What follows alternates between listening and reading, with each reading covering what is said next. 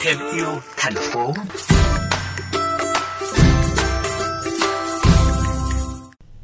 Theo Tổ chức Y tế Thế giới WHO, vào năm 2016, ô nhiễm không khí tại các hộ gia đình có liên quan đến 3,8 triệu ca tử vong toàn cầu.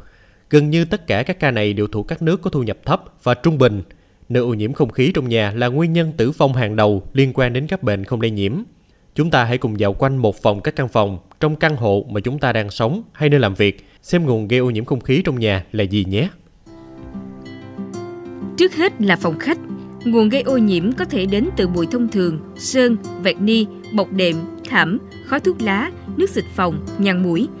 Trong phòng ngủ, đó có thể là nước hoa, keo xịt tóc, sơn móng tay, lông vật nuôi, thiết bị sưởi, sợi khoáng chất từ vải vóc, len dạ.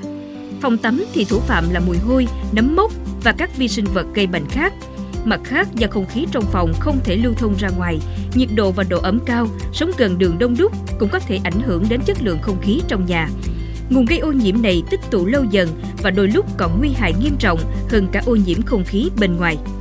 Với một bầu không khí không sạch như chúng ta tưởng, đó còn là nguyên nhân của các bệnh như hèn suyễn, dị ứng, các loại bệnh về tim mạch hay phổi và thậm chí là ung thư. Có khoảng 30 tác nhân hóa học gây ô nhiễm trong nhà và rất nhiều trong số đó nằm trong danh sách các chất gây ung thư của Tổ chức Y tế Thế giới WHO.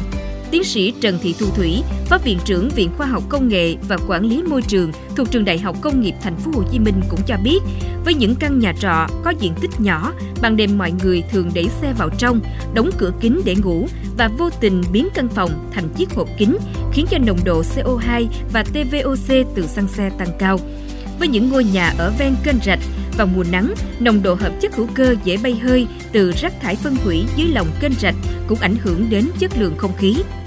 Cách tốt nhất để hạn chế tình trạng ô nhiễm không khí trong nhà được các chuyên gia môi trường đưa ra lời khuyên đó chính là việc trồng các loại cây xanh có thể khử độc không khí một cách tự nhiên.